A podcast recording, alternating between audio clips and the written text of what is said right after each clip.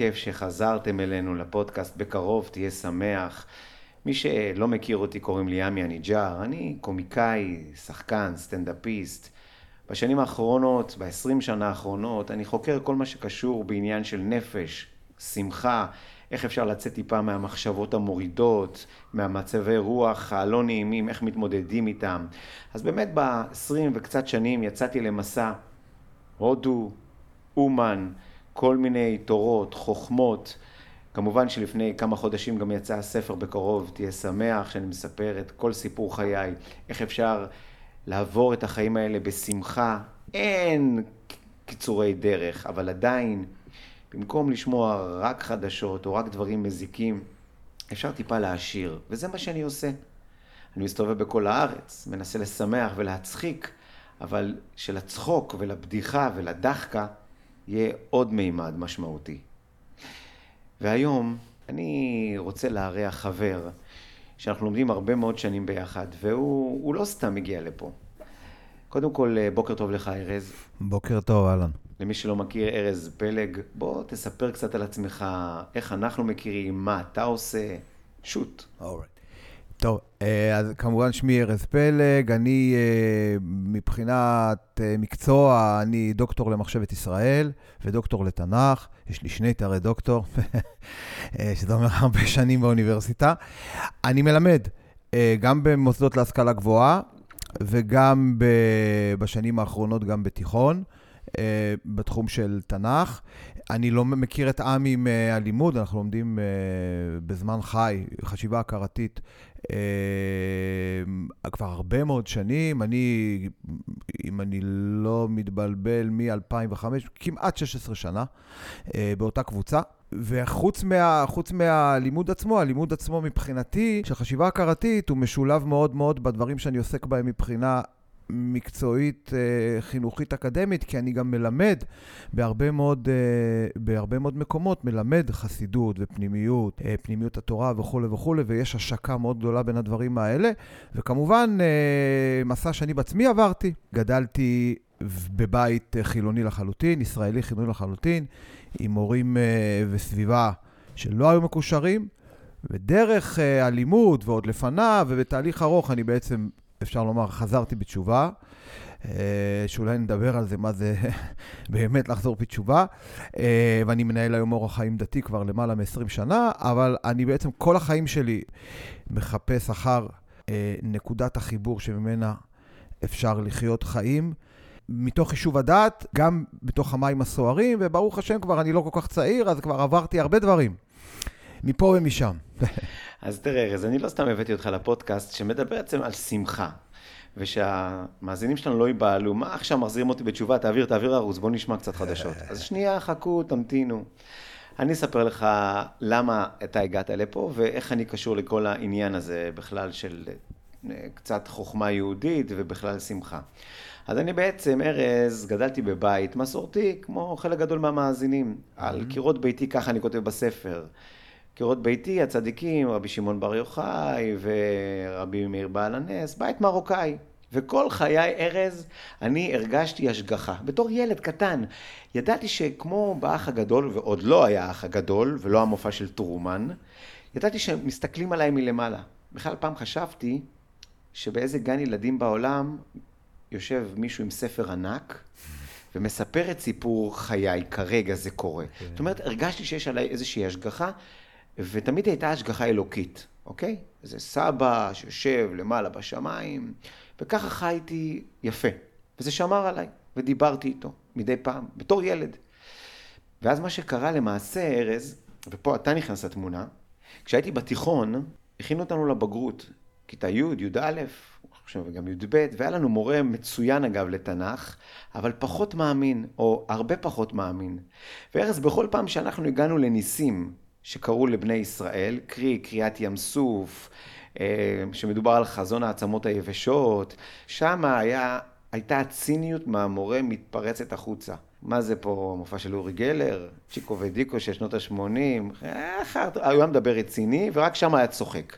עכשיו תראה, זה מאוד נחמד, וזה מעביר את השיעור סבבה, אבל לבחור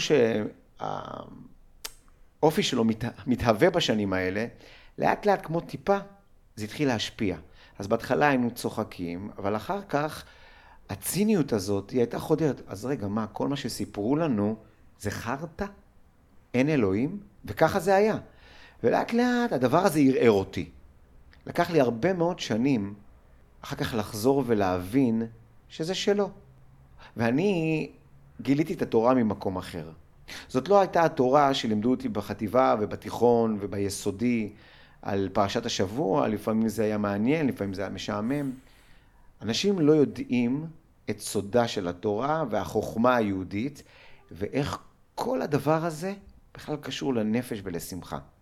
ופה אתה נכנס.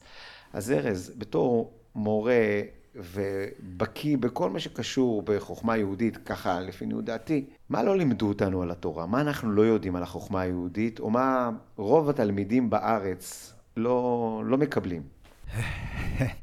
אוקיי, okay, תראה, זו שאלה מצוינת. Uh, uh, נגיד, אם אני, אם אני אדבר עליי, אני למדתי בתיכון כמוך, אבל כיוון שאני לא בא מבית מסורתי, אז הגישה הזאת לא הפריעה לי, uh, זה חיזק את התחושה שזה לא רלוונטי לי לחיים. אבל זה לא הפריע לי, כי ממילא לא נפגשתי אה, בעולם שבו חייתי עם, עם, עם, עם, עם, בקשר עם אלוהים, אז זה לא הפריע לי. אבל שאני אבל לגבי העניין של הלימוד עצמו, אני מכיר תוכנית הלימודים גם היום, כי אני מלמד אותה. אני מכין אה, לבגרות גם, ואני גם אה, מלמד במכללה להוראה, אז אני ממש מכיר את תוכנית הלימודים של החינוך הממלכתי. הממלכתי זה סיפור אחר. מה שלא מלמדים, זה לא מלמדים את התורה ממבט פנימי. זאת אומרת, אה, אה, באופן מאוד מאוד פשוט, והדברים שאני אומר יש להם גיבוי מהרבה מאוד ספרי קודש, אה, תורה זה מלשון הוראה. זאת אומרת, כשאני לומד תורה, באמת, אז אני לומד סיפור, נבואה, אולי אחר כך ניתן דוגמאות, אבל אני לומד את זה באופן שיש לזה הוראה על החיים שלי. זאת אומרת, זה מדבר אליי ועליי. אם אני לומד סיפור, קורותינו מרחיבים על זה הרבה. אם אני לומד סיפור, משה שהיכה בסלע ויצאו מים. פרשת השבוע. פרשת yeah. השבוע. ואני לומד את זה אפילו כבן אדם מאמין, כאיזה אירוע היסטורי שקרה לפני איקס שנים, והוא כן אמין ולא אמין, או אמין בחלקיות, אין לזה באמת קשר לחיים שלי. אני לא במדבר, אני לא יודע מי זה משה, אני לא ראיתי שאנשים מכים בסלע ויוצא מהם מים. לא רלוונטי לחיים שלי, ו, וכמו שתלמידים אה, שלי שואלים אותי, מה אני אמור לעשות עם זה? מה זה אכפת לי מה קרה לפני איקס שנים? והשאלה היא מצוינת, כי באמת זה לא מעניין. ואפילו אם אני קורא דברים מעניינים שיש להם איזשהו לקח מוסרי בשבילי, בסדר, הלקח מוסרי יושב בראש, הוא לא יורד ללב. מה שלא מלמדים, ולא לומדים זה את הדרך שבה ללמוד תורה על פי פנימיות, שזה אומר שאני קורא סיפור, ואני קורא דברי נבואה, ואני קורא טקסט מספר קהלת, או טקסט מתהילים, אז כמו שרבי נחמן אומר, רבי נחמן מברסלב, אדם צריך למצוא את עצמו בתוך הספר תהילים. ואז התורה היא תורה כי היא מלמדת אותו משהו עליו. ואפשר ללמוד את זה בלי להיכנס בכלל לשאלות אם התורה היא אה, דבר אלוהים או לא דבר אלוהים. פשוט אני לוקח טקסט עם המון המון עוצמה פנימית שיש בו, ואני פשוט מנסה לראות מה הוא אומר לי עליי. עכשיו, ברמה אקדמית, זה נקרא פרשנות אלגורית. זאת אומרת שאני קורא את הסיפורים כמשל. כן, אה, אה, דוגמה מאוד מאוד קלאסית, סיפור גן עדן, הנחש, אדם, חווה. כשלומדים את זה באופן פנימיות, זה לימוד על דרך עבודה, זאת אומרת שכל הקולות האלה הם קולות בתוכי. הנחש הוא קול בתוכי, חווה היא קול בתוכי, האדם הוא קול בתוכי, אה, ואז אני לומד דרך הסיפור עליי. אז זה נקרא פרשנות אלגורית. פרשנות אלגורית היא עתיקה מאוד, ידועה כבר למעלה מ-2500 שנה בתרבות היוונית וכולי וכולי. זה לא שלא מכירים את הדרך הזאת. לא מלמדים ככה. ומה שמלמדים, מלמדים את הסיפור אה, ושמים דגשים על דברים שבעצם מרחיקים את הרלוונטיות של הדברים האלה, ולו כנקודת התייחסות, שלא חייבים להסכים ולא חייב, ו- ו- ואפשר להתעמת עם הטקסט. לימוד פנימי הוא לימוד שמעורר הרבה מאוד מחלוקות. אתה יכול להתעמת עם הטקסט, לריב איתו, עם מה שזה אומר, עם הקולות שעולים בתוכך. לא צריך להסכים, אבל המבט הוא לא פנימי. וכשהמבט הוא חיצוני, כהיסטוריה או מוסר או כל מיני הטפות, זה לא רלוונטי. הפנימיות התורה אומרת, אני לומד את התורה מבט פנימי, ועוד דבר היא מגלה, שזה הסוד הגדול. הפנימיות אומרת שאותה חוקיות, אותו, אותם כללים שהסיפור מגלה לי לגבי הנפש שלי, אותם כללים חלים גם בהיסטוריה. זאת אומרת שזה שהסיפור מספר לי על משה, אה, או על אה, פרשת, אה, פרשת השבוע, יוסף ואחיו, וכל הדברים שאנחנו, שאנחנו עכשיו לומדים וכולי וכולי וכולי, זה גם אירוע היסטורי למי שמאמין, וזה גם חוקיות בנפש, וזו אותה חוקיות. זה הקטע. זאת אומרת, זה אם אני קורא את הסיפור, ודווקא אני מתרכז בפשט שלו, אז אני יכול להבין את הסיפור, מה הוא אומר עליי, כי אין סתירה. אותה חוקיות בנפש, בחיים ובעולם. יש לזה ביטויים, עולם שנה נפש, אותה חוקיות שקורית אצלי בחיים, אותה חוקיות זה בנפש, קורית בטבע אה, וקורית בהיסטוריה. ואז לכן אם אני לומד סיפור היסטורי, אז אה, בפרט אם הוא כתוב במקורות וכולי, אז אני יכול ללמוד ממנו עליי, כי זה אותו, אותה חוקיות. עכשיו, זה מזמין אותך. והרבה פעמים, את, אם, אם תקראו ותסתכלו בסיפורים בתנ"ך, הרבה מאוד שאלות מהסיפור שאתה קורא ורוצה לפרש אותו על עצמך, או מה זה אומר לי, או איך אני מוצא את עצמי בתוך הסיפור, הרבה שאלות לא פתורות. המקרא זה לא דוסטויבסקי, זה לא 600 עמודים. זה סיפורים קצרים, רישומי מכחול עדינים, הרבה מאוד דברים לא פתורים. הרבה מאוד דברים אתה, אתה לא מבין למה זה נאמר ולמה הם מתכוונים, וזה, וזה היופי. כי אז אתה יכול לחקור בעצמך ולגלות, וכשאתה מתקרב, אז הטקסט מתקרב אליך, ומאירים אחד בשני. אחד הדברים שפנימיות התורה מלמדת את האדם, וזה הכלל הוא, אני, בלי שכנועים ובלי שום דבר, פשוט טעמו רו כי טוב השם, תעשו מה, ש, מה, ש, מה שמתחשק לכם, הדבר, הדבר הזה יכול פשוט לתרום להבראתכם. והדרך הכי טובה לנסות את זה, זה פשוט לנסות ולראות אם זה עובד או לא עובד. וכשאני מנסה את הדברים האלה, אז מה שקורה הרבה פעמים, כשאני מנסה לראות מה הסיפור אומר עליי, אז זה לא רק משהו שנכנס לשכל, אלא מתעוררת מהפנימיות, מתעורר מהפנימיות שלי הד. כאילו כשאני לומד משהו כזה, הוא מהדהד לי קולות פנימיים שעולים בתוכי. וזה מין כזה, נהיה מין ריקוד כזה, בין מה שאני פוגש מהטקסט דרך השכל, לבין מה שעולה מהפנימיות, ואז אני צריך ללמוד מה שנקרא במקורותינו אליבא דנפשי. מה זה אומר לי עליי? מה זה אומר לי עליי? ו... עוד דבר מאוד מאוד חשוב, אני לומד מה זה אומר לי עליי היום. מה שעולה אצלי היום, ולכן אני יכול ללמוד אותו סיפור כל שנה, וכל פעם זה משהו אחר, כי אני בן אדם אחר. ואני לא מתעסק במה שקרה לי לפני 80 שנה, 40 שנה, 30 שנה, עם, עם אח שלי שהיינו בני ארבע, אלא אם כן זה עולה אצלי היום. זה בגדול המבט הפנימי, ואת המבט הזה לא מלמדים.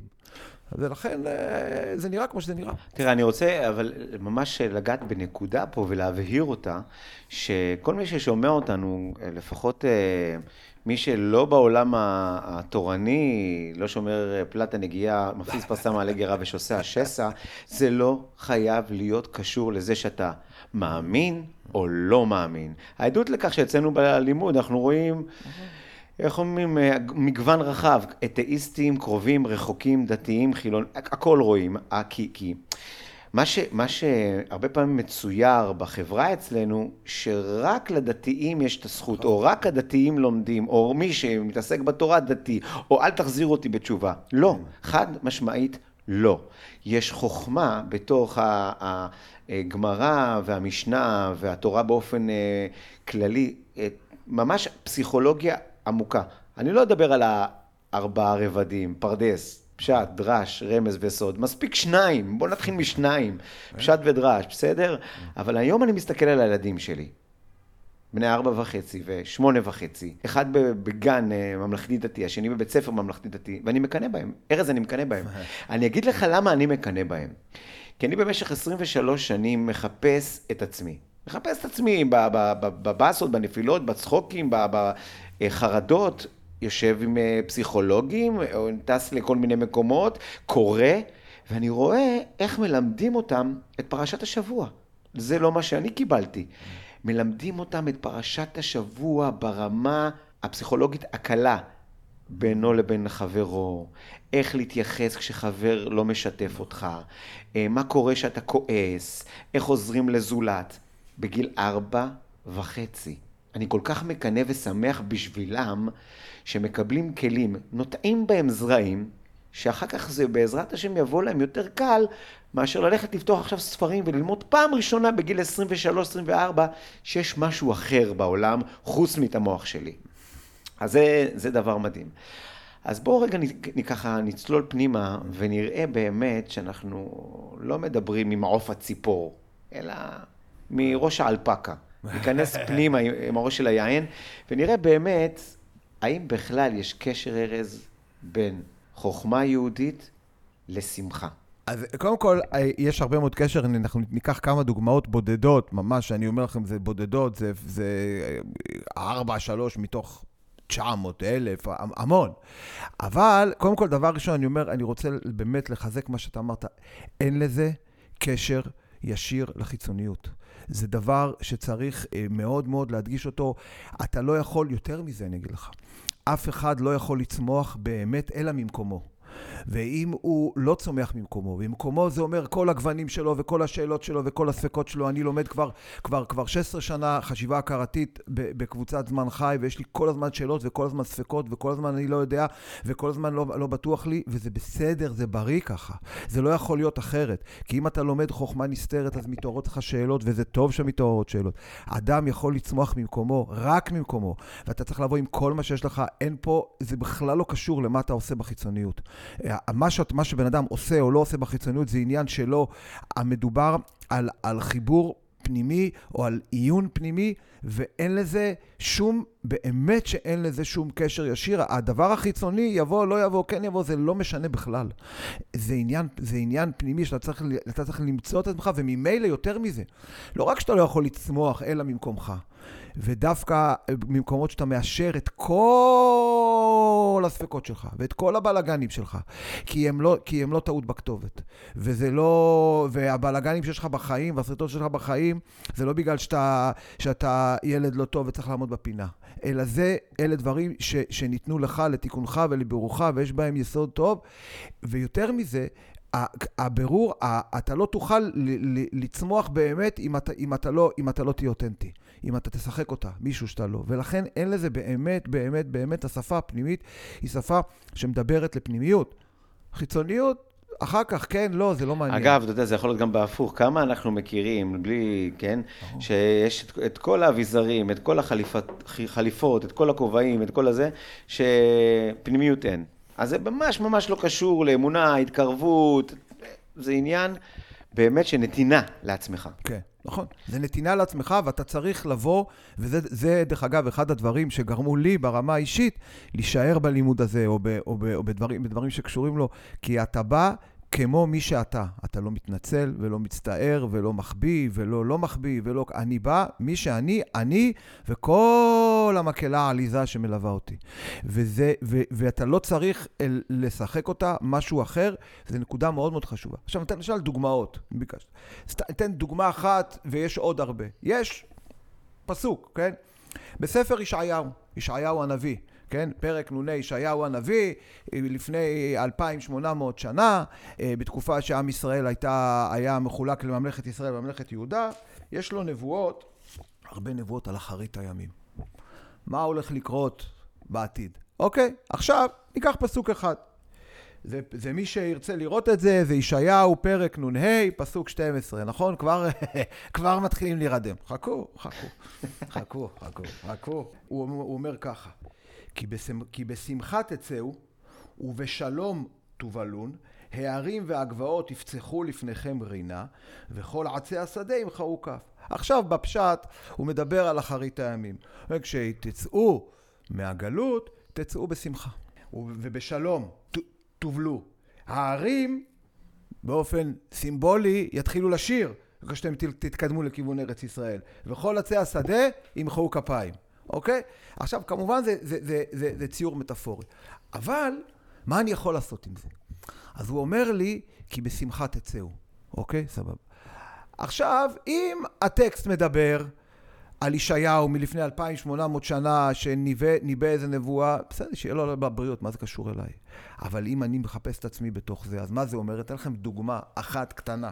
רבי נחמן מברסלב, ליקוטי מוהר"ן, חלק ב', תורה י'. הוא מביא את הפסוק הזה, וזה רק הדגמה, אני לא אקרא כמה את כל הדברים, רק שתי שורות, שלוש שורות, כדי להראות.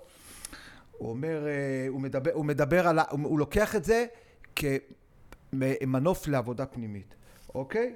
הוא מביא את הפסוק שאני הזכרתי קודם, כן? הוא מביא את הפסוק שאני הזכרתי קודם, והוא אומר, אחדה שעל ידי מרה שחורה, כן? שאנחנו, אה, כל סוגי הדיקי למיניהם, אי אפשר להנהיג את המוח כרצונו.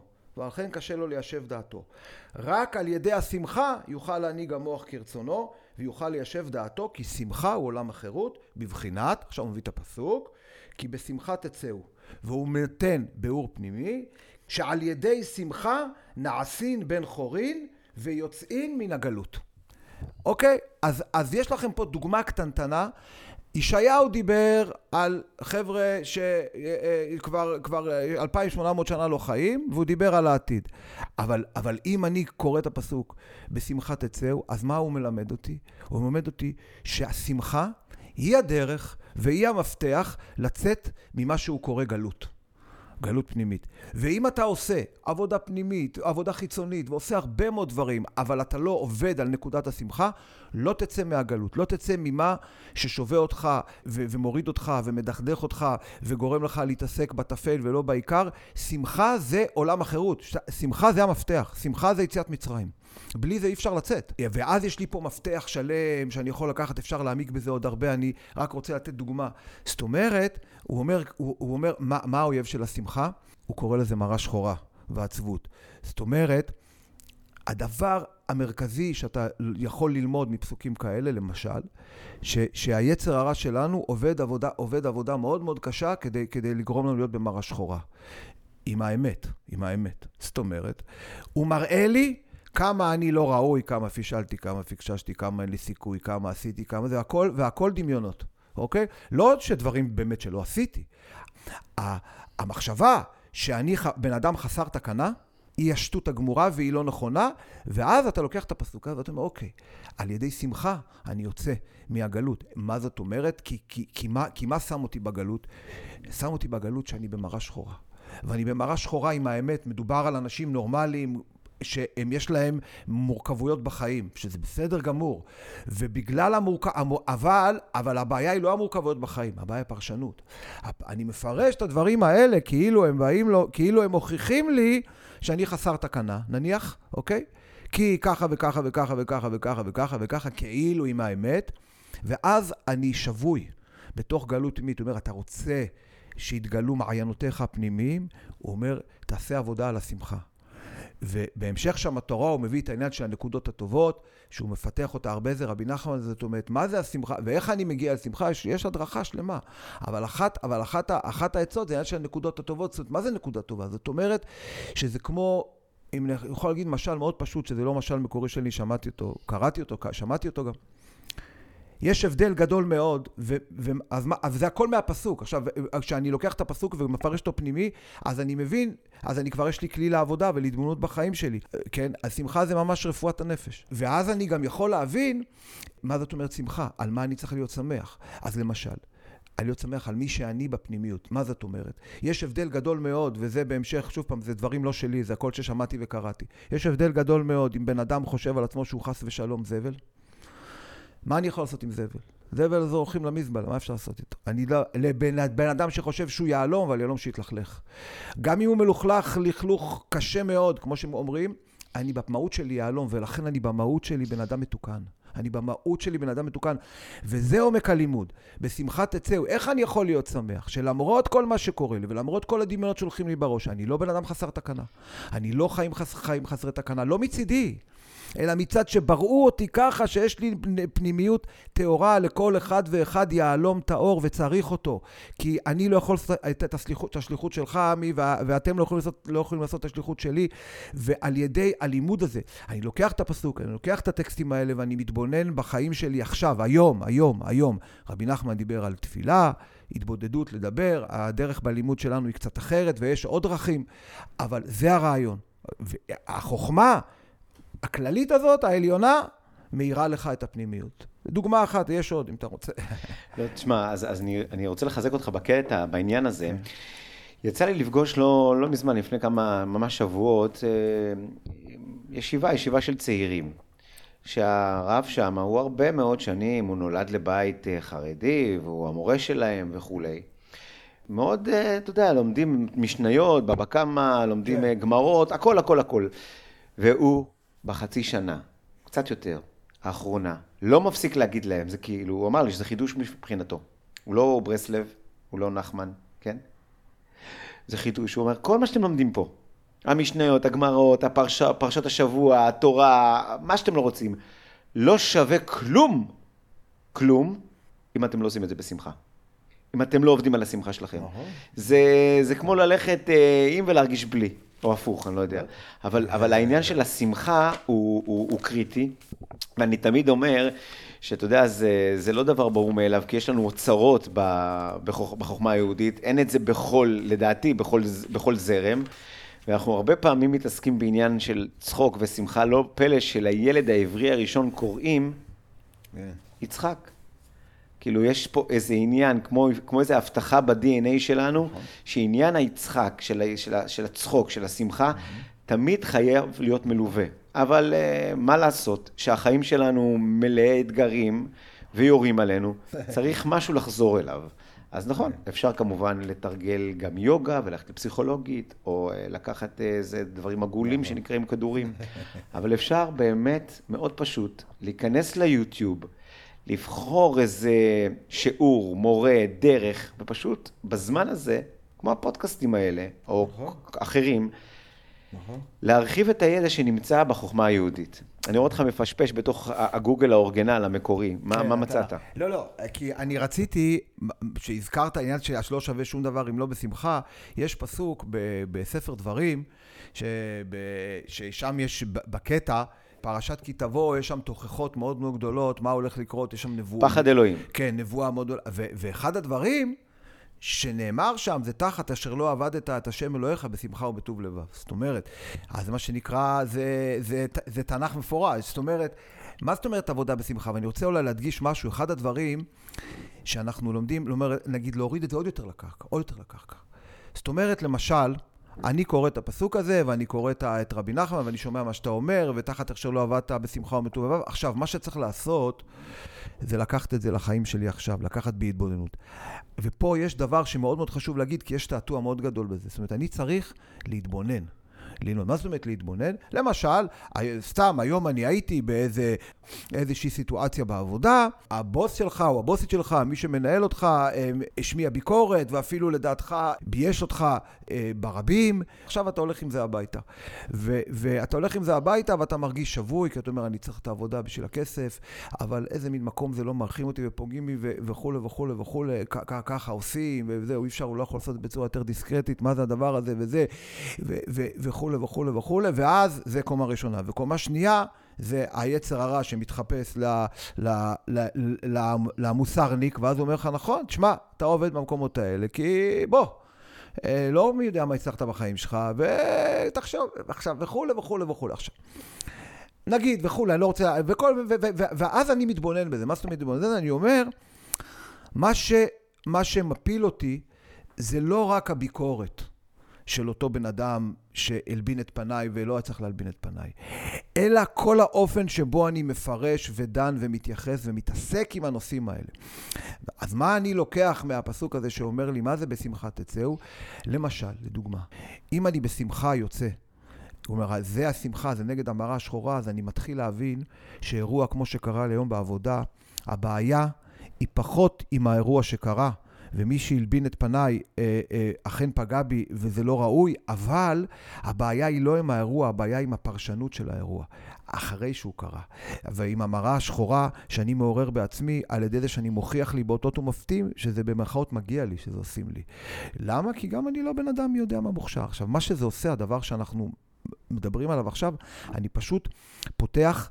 אה, להתבונן בצורה אחרת. אני ממש לוקח אה, אה, מערכת הפעלה אחרת. והמערכת הפעלה הזאת אומרת לי, למשל, פחות תתעסק באופן ישיר עם האירוע, אלא, אלא הנקודה של השמחה, אה, אה, תזהה, לפחות תזהה את כל הדברים הפנימיים שקורים לך, כן? מה אני חשבתי, מה הרגשתי, מה היה לי, מה זה, מה פה, מה שם, תזהה את הדברים האלה, ואני בעצם מתחיל לראות את הדברים האלה בצורה אחרת. עכשיו, הנקודה היא... ההתבוננות. אני לא צריך בפועל להילחם ברגשות השליליים. אני לא צריך להילחם, אני, אם אני אלחם איתם, הם ינצחו אותי. אני לא צריך להתעמת איתם באופן חזיתי. אני צריך לתרגל ראייה אחרת. ראייה אחרת שהשמחה פה זה לא בגלל הישגים שלי. השמחה פה זה מעצם קיומי, מעצם זה שאני, יש לי פנימיות תורה, מעצם זה שאני הלום, מעצם זה שצריכים אותי. יש לזה גיבוי גם במחקרים בפסיכולוגיה מודרנית של, של מודרנית של הפינס, מעצם זה שאני עושה דברים משמעותיים, ואומרים, ויגידו לך, אתה רוצה לצאת מהמציאות של הסרטים שאתה חי בתוכם, לא תצליח, אבל תצליח להיות רחוק מהם על ידי השמחה. השמחה שקשורה בעשייה של דבר טוב, כן? כמו שאומרים, מתי בפעם, מתי בפעם האחרונה עשית משהו בפעם הראשונה בשביל מישהו? זאת אומרת, נקודת השליחות. עכשיו, זה דברים קטנים מאוד מאוד מאוד, ואני לא עומד עם סטופר, ואני לא מודד, ואני לא שום דבר. אני פשוט מתרגל ראש אחר. להתבונן בעצמי ראש אחר, שמחה, זה שמחה שנובעת מהבנה אחרת, הבנה שמאשרת לי, שלמרות כל השריטות, יש בי שלמות פנימית, ושום דבר לא אבוד, כי, כי, כי כל הדברים נמצאים בדמיון, במודע ובתת מודע, המציאות באמת מתחדשת, ואני פשוט מתרגל, אני שוטף לעצמי את המוח עם הדברים האלה. שוטף, מטהר.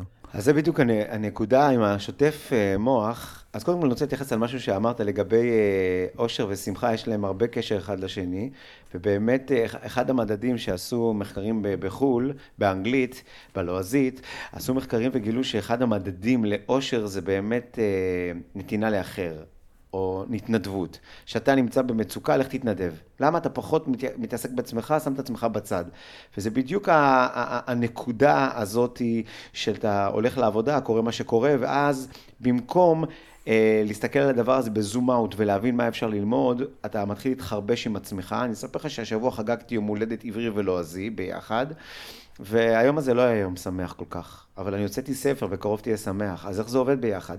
זאת אומרת, הייתי מאוד עצבני, ואני חוגג אה, יום הולדת, ואני לא שמח, אבל אני מוכר לאנשים שמחה, אבל זה לא הגיוני.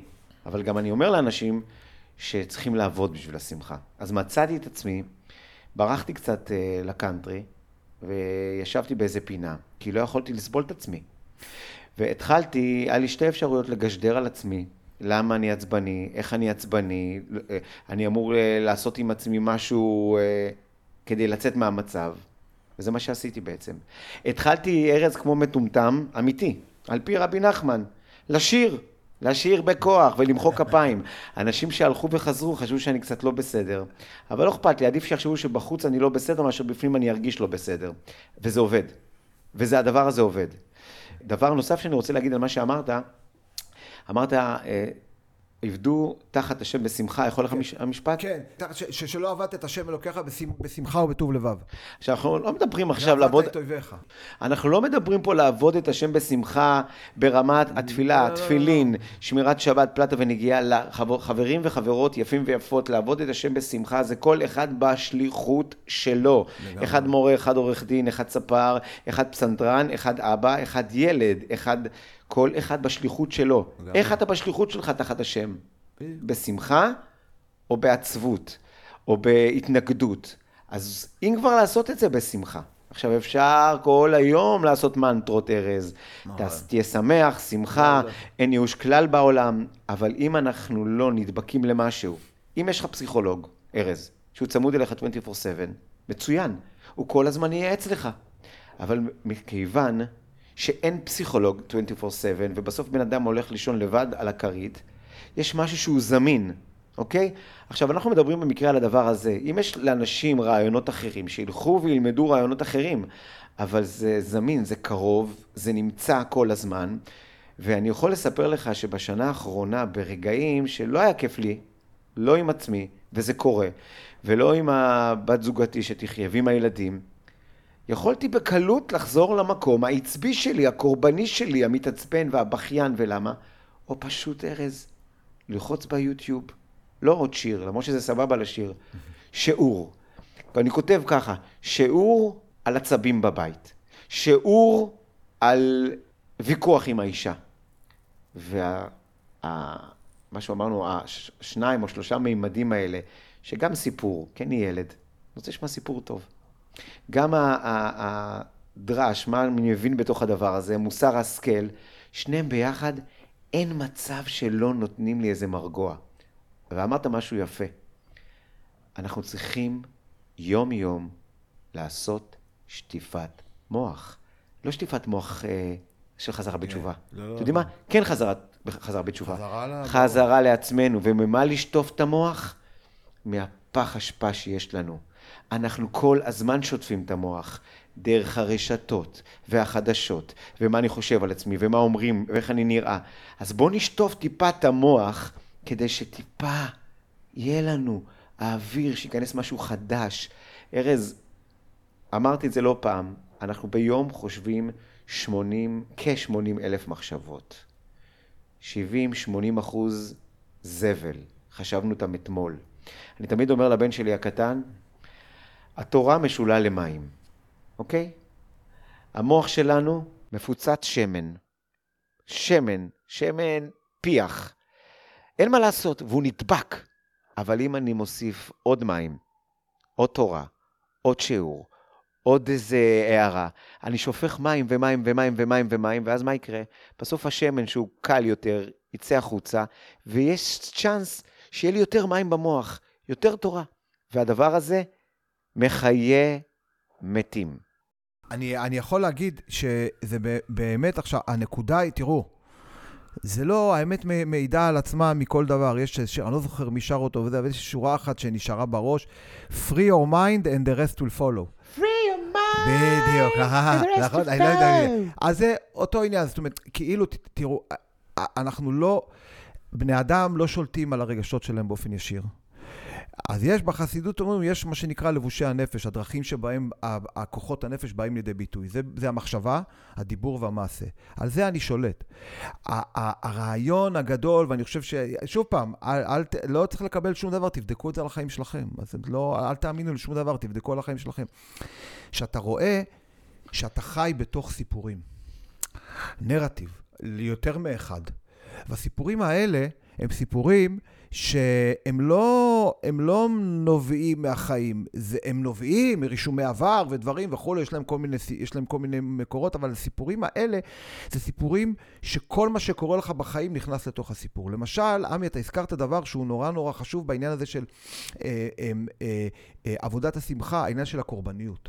זאת אומרת, אחד מהסיפורים שאני גם גדלתי בבית, אה, מה שנקרא, עם הורים אה, סבא וסבתא, וזה יוצאי פולין, אז אני, זה חם אצלי, אתה גדל על רגשות אשמה. בעזרת רגשות אשמה. מגדלים, מחנכים אותך על בעזרת רגשות אשמה. מה שקורה כשאני לוקח פסוקים, לוקח סיפורים, ואומר מה זה אומר לי, כל הקולות האלה הם בתוכי. אפשר לתת דוגמאות עוד מעט מתהילים, אם תרצה, כל מיני פסוקים. אז מה שקורה בדבר הזה, זה, ש, זה שאני מתחיל לזהות שלמשל, אני חי בסיפור של קורבניות. שאני מסכן, ואם יש לי הוכחות, שאני מה שנקרא מסכן עם רישיונות. ולא מדובר, מדובר על אנשים נורמליים, שבאמת יכולים להגיד שעל פי האמת, שמע, יש כל מיני אילוצים, והם סובלים וכולי וכולי. אבל אחד הדברים שאתה לומד, שהסיפורים האלה, שאתה מספר לעצמך, ואתה חי בתוכם, ואתה כמעט ולא מודע להם, הסיפורים האלה הם אלה שקובעים במידה רבה מאוד, הדעת הזאת, כן, ה mind הזה, זה מה שקובע את הלך הרוח שלך, וזה מה שקובע גם, זה משפיע על הרגשות. אם תשנה, אם תשנה אפילו בחלקיות את הלך הרוח, זאת אומרת, את, את הסיפור, את הנרטיב, אם תפרום את הסיפורים, תתיר את הקשרים, אפילו בחלקיות, בקטנה, בפיצקלה. אז, אז, אז זה שחרור גדול מאוד. למה? כי פתאום יהיה, יכול, יכול לקרוא לאדם שיש לו מה שנקרא, נגיד במונח פסיכולוגי, הוא פחות מזדהה.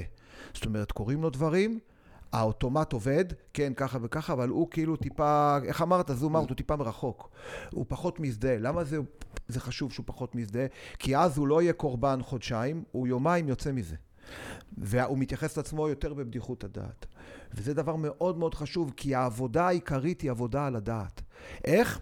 מעשים, דיבורים, מחשבות, הכל באופן יזום. זאת אומרת, אני צריך, אני צריך להביא את עצמי, לעשות את זה, בלי לחץ, בלי כוח, בלי להתרגש, כן הולך, לא הולך, זה לא משנה, מדפדפים, עוברים הלאה, לא עושים חשבונות, והדבר הכי גדול, שפנימיות התורה מלמדת אותנו, מה שאני למדתי ומה שאני לומד ומה שאני יודע גם על עצמי, ואני יכול להעיד על עצמי, שזה ממש מציל נפשות, שאתה תמיד בא מגוון.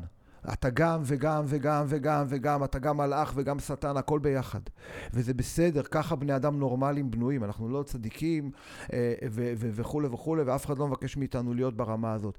ואתה מבין, למשל, אחד הדברים שאני ואני. אגב, גם הצדיקים, גם הצדיקים נפלו וקמו. בדיוק. אין צדיק שלא חטא, אחרי זה הוא לא צדיק. אין דבר כזה, זה אחד הדברים שגם למדתי בשנים האחרונות, שאני בחיים לא אהיה צדיק. לא, יש סיכוי אולי, יש סיכוי, גם לי יש סיכוי, כי הצדיקים הגדולים, אגב, גם משיח בן דוד נולד מבלגן, נולד מחטא, נכון. נולד מ... אה, אוקיי? נכון. אז, אז, אז גם בנקודה, סליחה שקטעתי אותך, כן, אבל אני רוצה להגיד ש... אני לומד ממך משהו שהוא מעניין, כאילו, פתאום בא לי איזה, איזה תובנה, שבעצם אנחנו נמצאים עם כל הפחד של כל ה... מה שקורה, כפייה אה, דתית, או... אנחנו בכפייה כל הזמן. אנחנו בכפייה, כן. אנחנו, אנחנו חיים בכת, כולנו. כן. הכת היא כת אישית. כן. הכת היא כת עצמית שלך, כן. אוקיי? מה אני חושב על עצמי, מה לימדו אותי בבית, איך חינכתי את עצמי, איך חינכו אותי, זהו, זה כבר מערכת סגורה, אוקיי? ואני חי אותה. זאת אומרת, אני בכת סגורה. ובעצם, מה שאנחנו מציעים פה, פיתחו לי חודו של מחט. פתח כחודו של מחט, כן. והראה לכם עולם ומלואו. כן. זאת אומרת, כמו שאתה, מה שאתה אמרת, רק תתנו לי נגיעה אחת שייכנס משהו, כי אם, אם הכלי כבר מלא ואתה כבר יודע על החיים והאוטומט שלך עובד, כן. איפה נתפתח, איפה ייכנס הדבר שאנחנו לא יודעים. כן. ופה הדבר הזה באמת מציע לנו להשתחרר רגע מהכלא. זה הכל. שטיפת מוח בקט, בקטע טוב. כן. שטיפת מוח בקטע טוב. שוב פעם, באופן המתקבל והמתאפשר, ומה שמאוד מאוד צריך לשים לב, אה, אה, בלי לתת אה, מסלולי התקדמות וציונים. כלומר, מה זאת אומרת בלי לתת? כשאתה עושה את זה, אז אתה תראה איך המערכת האישית עובדת. היא אומרת, אוקיי, אתה רוצה עכשיו להיות שמח? סבבה, יש לך, אני מקציבה לך איזה זמן להיות שמח. אה, היום היה יום לא טוב בעבודה, נכשלת, תחזור לכיתה א'. אתה, אתה, כשאתה תתבונן אתה תראה את זה, אבל מאוד חשוב, ופה התנ"ך שהתחלנו, ומקורות אחרים נכנסים, חשוב מאוד שתתבונן בחיים שלך דרך משקפיים, תתבונן בך, תלמד אותך, תדבר איתך דרך משקפיים לא אישיות. שהן מעוררות אצלך אה, אה, סיפור אחר. כלומר, תובנות אחרות, התבוננות אחרת. כן, למשל, אני יכול לתת לכם, אה, יש משל מאוד מאוד יפה בחסידות, מאוד מוכר. שסיפר הבעל שם טוב, יש מופיע בהרבה גרסאות, משל למלך שעשה באחיזת עיניים, אוקיי? יש לזה כל מיני גרסאות, שזה קשור מאוד למה שאנחנו לומדים, אה, מה שאנחנו מדברים עכשיו.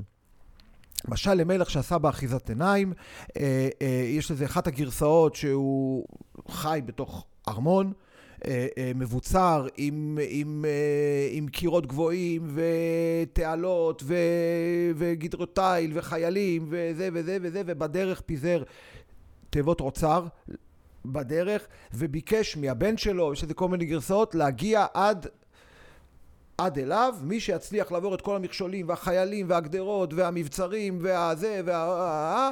ויגיע אליו, שיחק אותה ויזכה בעושר ועושר עד היד. וה, ו, והמלך נמצא בתוך, בפנים, בפנים, בפנים, אחרי כל המכשולים. רוב האנשים בכלל לא מנסים. כי אתה יכול להילחם נגד גדודי שומרים, תעלות, אה, אה, אה, לא יודע מה, גדרות תיל, אה, אין סיכוי. בן אדם בשם הפיכחון אומר, עזוב, אני לא, עדיף כבר להישאר פה, לפחות, אה, לפחות יש משהו. אה, חלק מנסים. אלה שמנסים, הרוב, או שמתייאשים, או מתפתים מה, מהאוצרות שבדרך, הוא כבר עובר איזה מכשול, הוא רואה תיבת אוצר, אומר תודה, ביי, אני הולך הביתה. מה אני צריך יותר? ורק בן המלך, שאומר לא יכול להיות שהמלך אה, יעשה משהו שאני לא יכול לעמוד בו וכולי וכולי, הולך ומתעקש ובא ומטפס וצולל וזה וזה וזה, מגיע, מגיע, מתבונן אחורה ורואה, הכל היה באחיזת עיניים. לא היו גדרות, ולא היו שומרים, ולא היה שדות מוקשים, ולא היה זה, כלום לא היה, הכל היה פה. הכל היה פה. זאת אומרת, לא היה בכלל מרחק בינך לבין המלך. היה, היה רק חוויה שיש לך מרחק. עכשיו, זו חוויה חזקה, אנחנו מאמינים לה. כל העבודה הפנימית הזאת זה קצת פחות להאמין לה. וגם כן, ועוד דבר מאוד חשוב, שאני למדתי את זה על בשרי, וכל הזמן אתה לומד את זה, שאתה לא צריך לצפות מעצמך לאיזושהי תמונה של טהרה, תמונת ניצחון, כל השטחיות הזאת, זה לא עובד ככה. ו- ודווקא הפנימיות מלמדת אותנו שלאום היא לאום היא אמה, זאת אומרת, כשאתה תתחיל להתקדם, הצד השני יתקדם גם. ולכן אתה לא צריך בכלל להתעסק ב- ב- בלתת לעצמך ציונים, כמה אני רחוק, כמה אני לא רחוק, ואחד הדברים שמתגלים כשהולכים בדרך, שמה שמפיל אותך זה הדרישות, זה כמו לפעמים יש בלוגיקה, זה איש קש. אתה מכניס, בן אדם אומר משהו, אתה, אתה מכניס איזה איש קש לתוך הטיעון שלו, כאילו הוא אמר משהו, ואתה אומר, תראה מה אמרת, איזה שטויות אתה מדבר, הוא בכלל לא אמר את זה. הכוחות שפועלים עליך ובתוכך הם הרבה יותר גדולים, והם לא מתרגשים, ויתקבל סיוע, לא ממך, דרכך. ולכן אתה לא צריך לכבוש את האברסט, ויש משפט שאני כאילו ניסחתי לעצמי, אבל שעיקר התיקון זה שלא יעסוק האדם בתיקונו דווקא. להגיד, אני גרוע, אני זבל, אני זה, אני חייב לתאר, ומי אני... לא, לא. אתה מתעסק בללמוד את הנכון, לעשות את הנכון על פי עניינך, על פי הטקסטים האלה, על פי המקורות שפותחים את הראש, וכל העניין הוא פנימי, תעשה את עניינך בחיים, את עניינך, לא את, לא, לא, לא את העניין של אימא שלך, את, או של אבא שלך, או של... שלך אפילו לפני שנה, את עניין, את עניין שלך, ויש על זה המון סיפורים בחסידות. כיוון שאנחנו חיים במציאות שבה יש מה שנקרא הסתר כפול. זאת אומרת, אני לא יודע שאני חי בסרט. אז לכן צריך, צריך כלים חזקים שיכולים לגלות לי קודם כל שאני חי בסרט, ברוך השם, ואז אני יודע שאני חי בסרט, שאני, שאני, שאני שרוט למהדרין, וזאת כבר התחלה מאוד טובה. אז תגיד, ארז, אם אתה מציע כל כך הרבה דברים, אנחנו ככה לקראת קו הסיום, אתה מציע כל כך הרבה דברים, ממה מפחדים? למה הם מפחדים לפתוח את, את, את הספר, את האוזן, את הלב? בהפוך על הפוך על הפוך על הפוך על הפוך, ההסתייגות היא הרבה פעמים מובנת והגיונית, כי הפנימיות הזאת שאנחנו לומדים אותה ומדברים עליה ומדברים אותה ושהיא רלוונטית לכל אחד בכל מצב, לא משנה מה, איך נראה אורח חייו החיצוני, היא שפה שהמערכת האישית שלנו לא מבינה טוב. זה כמו, אם, אם השפה האישית מדברת טורקית, אז המערכת הפנימית מדברת סינית. אתה לא, את, הם לא, הם לא, היא, לא, היא לא מבינה, כי היא אומרת, אני צריכה לדעת איפה אני. אני למעלה או למטה. ואותו היא אומר, אז השפה הפנימית אומרת, אתה גם וגם. אתה טהור בפנימיותך וזה, ואני לא מבין את זה. אז יש, יש התנגדות מאוד גדולה, וחוסר ההבנה הזאת הוא בסדר, הוא נורמלי, הוא הגיוני. החשיבה האישית שלי לא מבינה את השפה הזאת, השפה הזאת מוזרה לה, היא אבסורדית, היא לא מסתדרת לה, זה, זה, זה עושה לה קצרים בראש, וזה בסדר, זה בסדר ככה. אז זה למשל התנגדות אחת. התנגדות שנייה, שאני יכול להעיד על עצמי, סטריאוטיפ. זאת אומרת, אני, אני זה כמו, רבי נחם יש לו משפט באיזשהו מקום, שאלה שמתנגדים, מתנגדים כאילו לזה, הוא הראה להם את הכותרת, את השער של הספר, הם בכלל לא... אתה לא יודע מה יש שם. ו- וזה קשור לזה שזה כביכול שייך ל... זה לא שייך לאף אחד. הכל היום מקוון. לא צריך ללכת לשום מקום. אתה יודע שאני הייתי, אני כבר לא בן אדם נורא נורא צעיר, שאני הייתי צעיר, בשביל לקנות ספר הייתי צריך ללכת לבני ברק. טוב, כמובן שכל המפגש הזה, ארז, הוא טיזר לפרומו של המבוא, של קצה המזלג, של קצה הקרח. של קצה הגבה. אז תראה, ארז, אם יש פה מישהו ששומע את הפודקאסט וקצת מזדהה עם הסיפור שלי, ששמע את הסיפורי תנ"ך, או יודע משהו על uh, התורה, על אלה שלקחו את התורה לעצמם, או... כן. והכנסנו לו קצת uh, משהו למוח, לנשמה, שווה. שווה לעשות את התנועה הזאת, כי אנחנו נמצאים בחברה כזאת, בלימוד שלנו לפחות, כמו שאמרתי קודם, אנחנו רואים מלא מגוונים, אין גוון אחד, אין צבע אחד, ולכן מאוד מאוד חשוב לי להעביר את זה גם למאזינים שלנו. אז קודם כל אני רוצה להודות לך על, הנ... על הניתוח. עשית לי חשק לפתוח עוד פעם יוטיוב ולשמוע איזה שיעור. אז uh, אני מקווה שאתם גם התחברתם לפחות לחלק מהדברים, אם לא לרובם. ואני מזמין אתכם להמשיך לעקוב אחרינו בספוטיפיי ובגוגל ואפל פודקאסט, וכמובן באתר. מעבר למילים ולפודקאסטים, אתם רוצים שנגיע עד אליכם, לחברה שלכם, הביתה, לשמח פיזית, באמת, צחוקים אמיתיים. כמובן שאתם יכולים להיכנס לאתר, או לכתוב לי בפרטי, ואגיע עד אליכם. ארז, אתה לא הולך מפה עד שאתה מקבל את הספר. אז חברים, שיהיה לנו תודה. באמת אה, שנה אזרחית טובה. ושיהיה לנו בשורות טובות, ושניתן לעצמנו לנקות לעצמנו קצת את המוח. אמן. שנה אזרחית טובה. כל טוב.